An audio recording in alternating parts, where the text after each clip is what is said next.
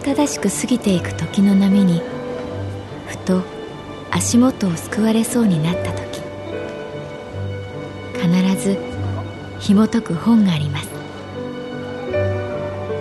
その本にはある女性の人生が描かれています。どこにでもあるごく普通の人生。でも本の中の彼女に出会うと心の湖に波紋が幾重にも広がるようにゆっくりと優しい言葉が満ちていきます。今日はどんな彼女に会えるでしょうか？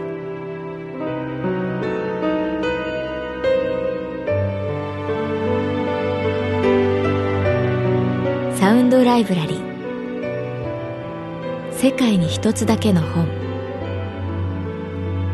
朗読は私木村多江がお送りいたします。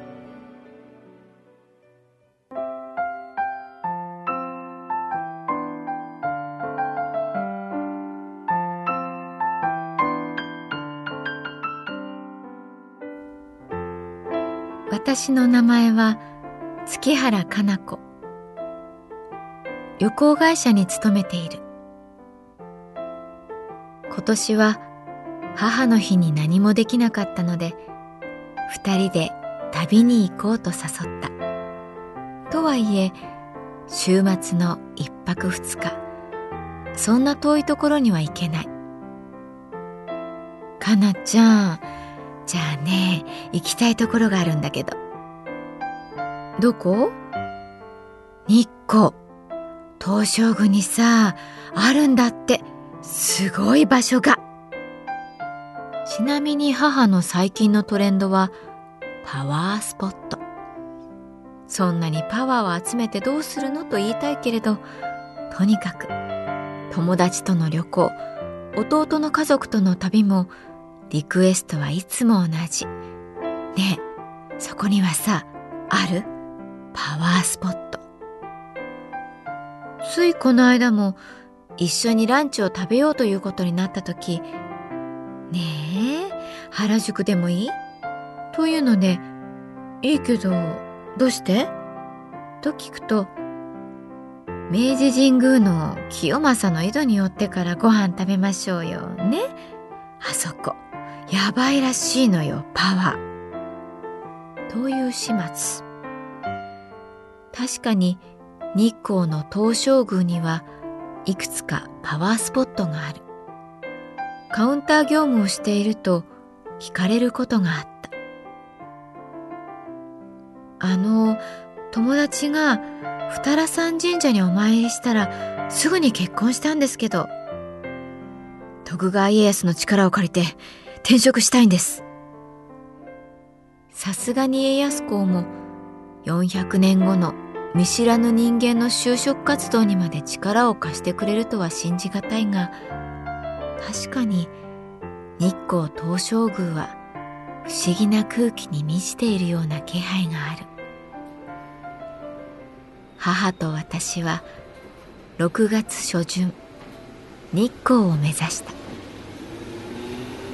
出発の日は初夏を思わせる日の光が降り注いでいた。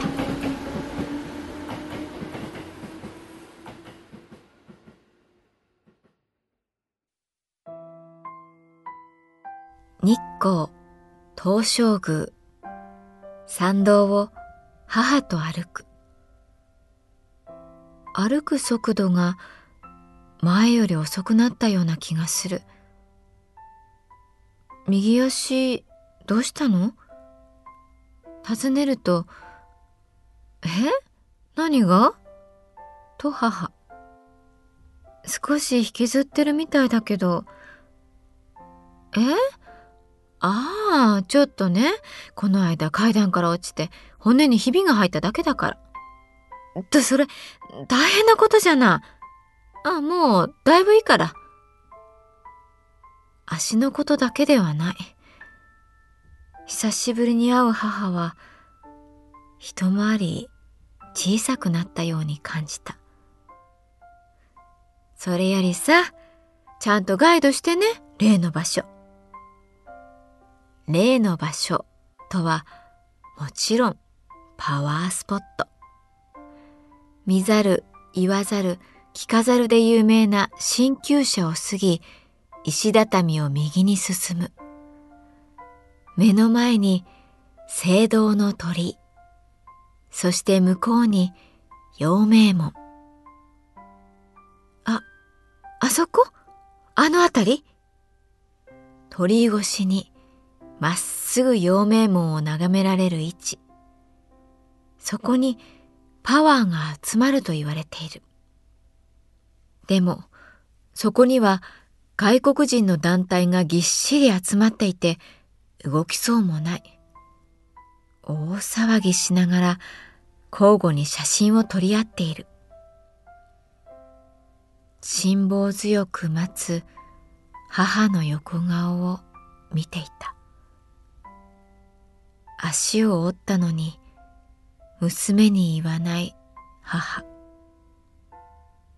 いつの間にか年老いていく母。その夜は日光駅の近くのホテルに泊まった。鬼怒川温泉の日本旅館を勧めたけれど、なんだかベッドの方がいいの。と母は言った。ホテルには温泉があって、かなり広い露天風呂にも入ることができた。温泉に母と二人で入るのは何年ぶりだろう。木造の屋根がかかった露天風呂に浸かると濃い緑の匂いがやってきた。湯気が時折吹く風にさらさらと流される。でどうなの？おもむろに母が言った。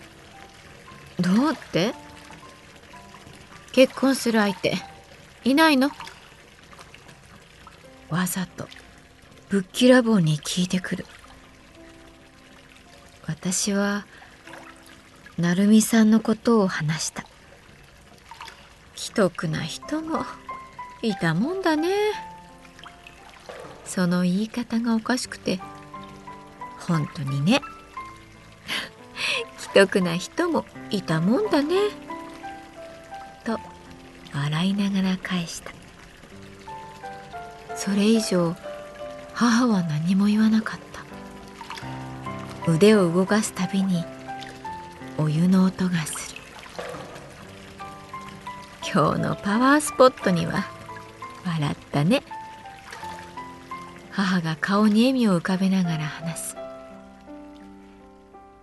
やっとスペースが空いて母が陽明門の上の青い空に向かって手を合わせていたら金髪の大柄な外国人の男性が鳥居から引き返してきて私たちに英語で尋ねた。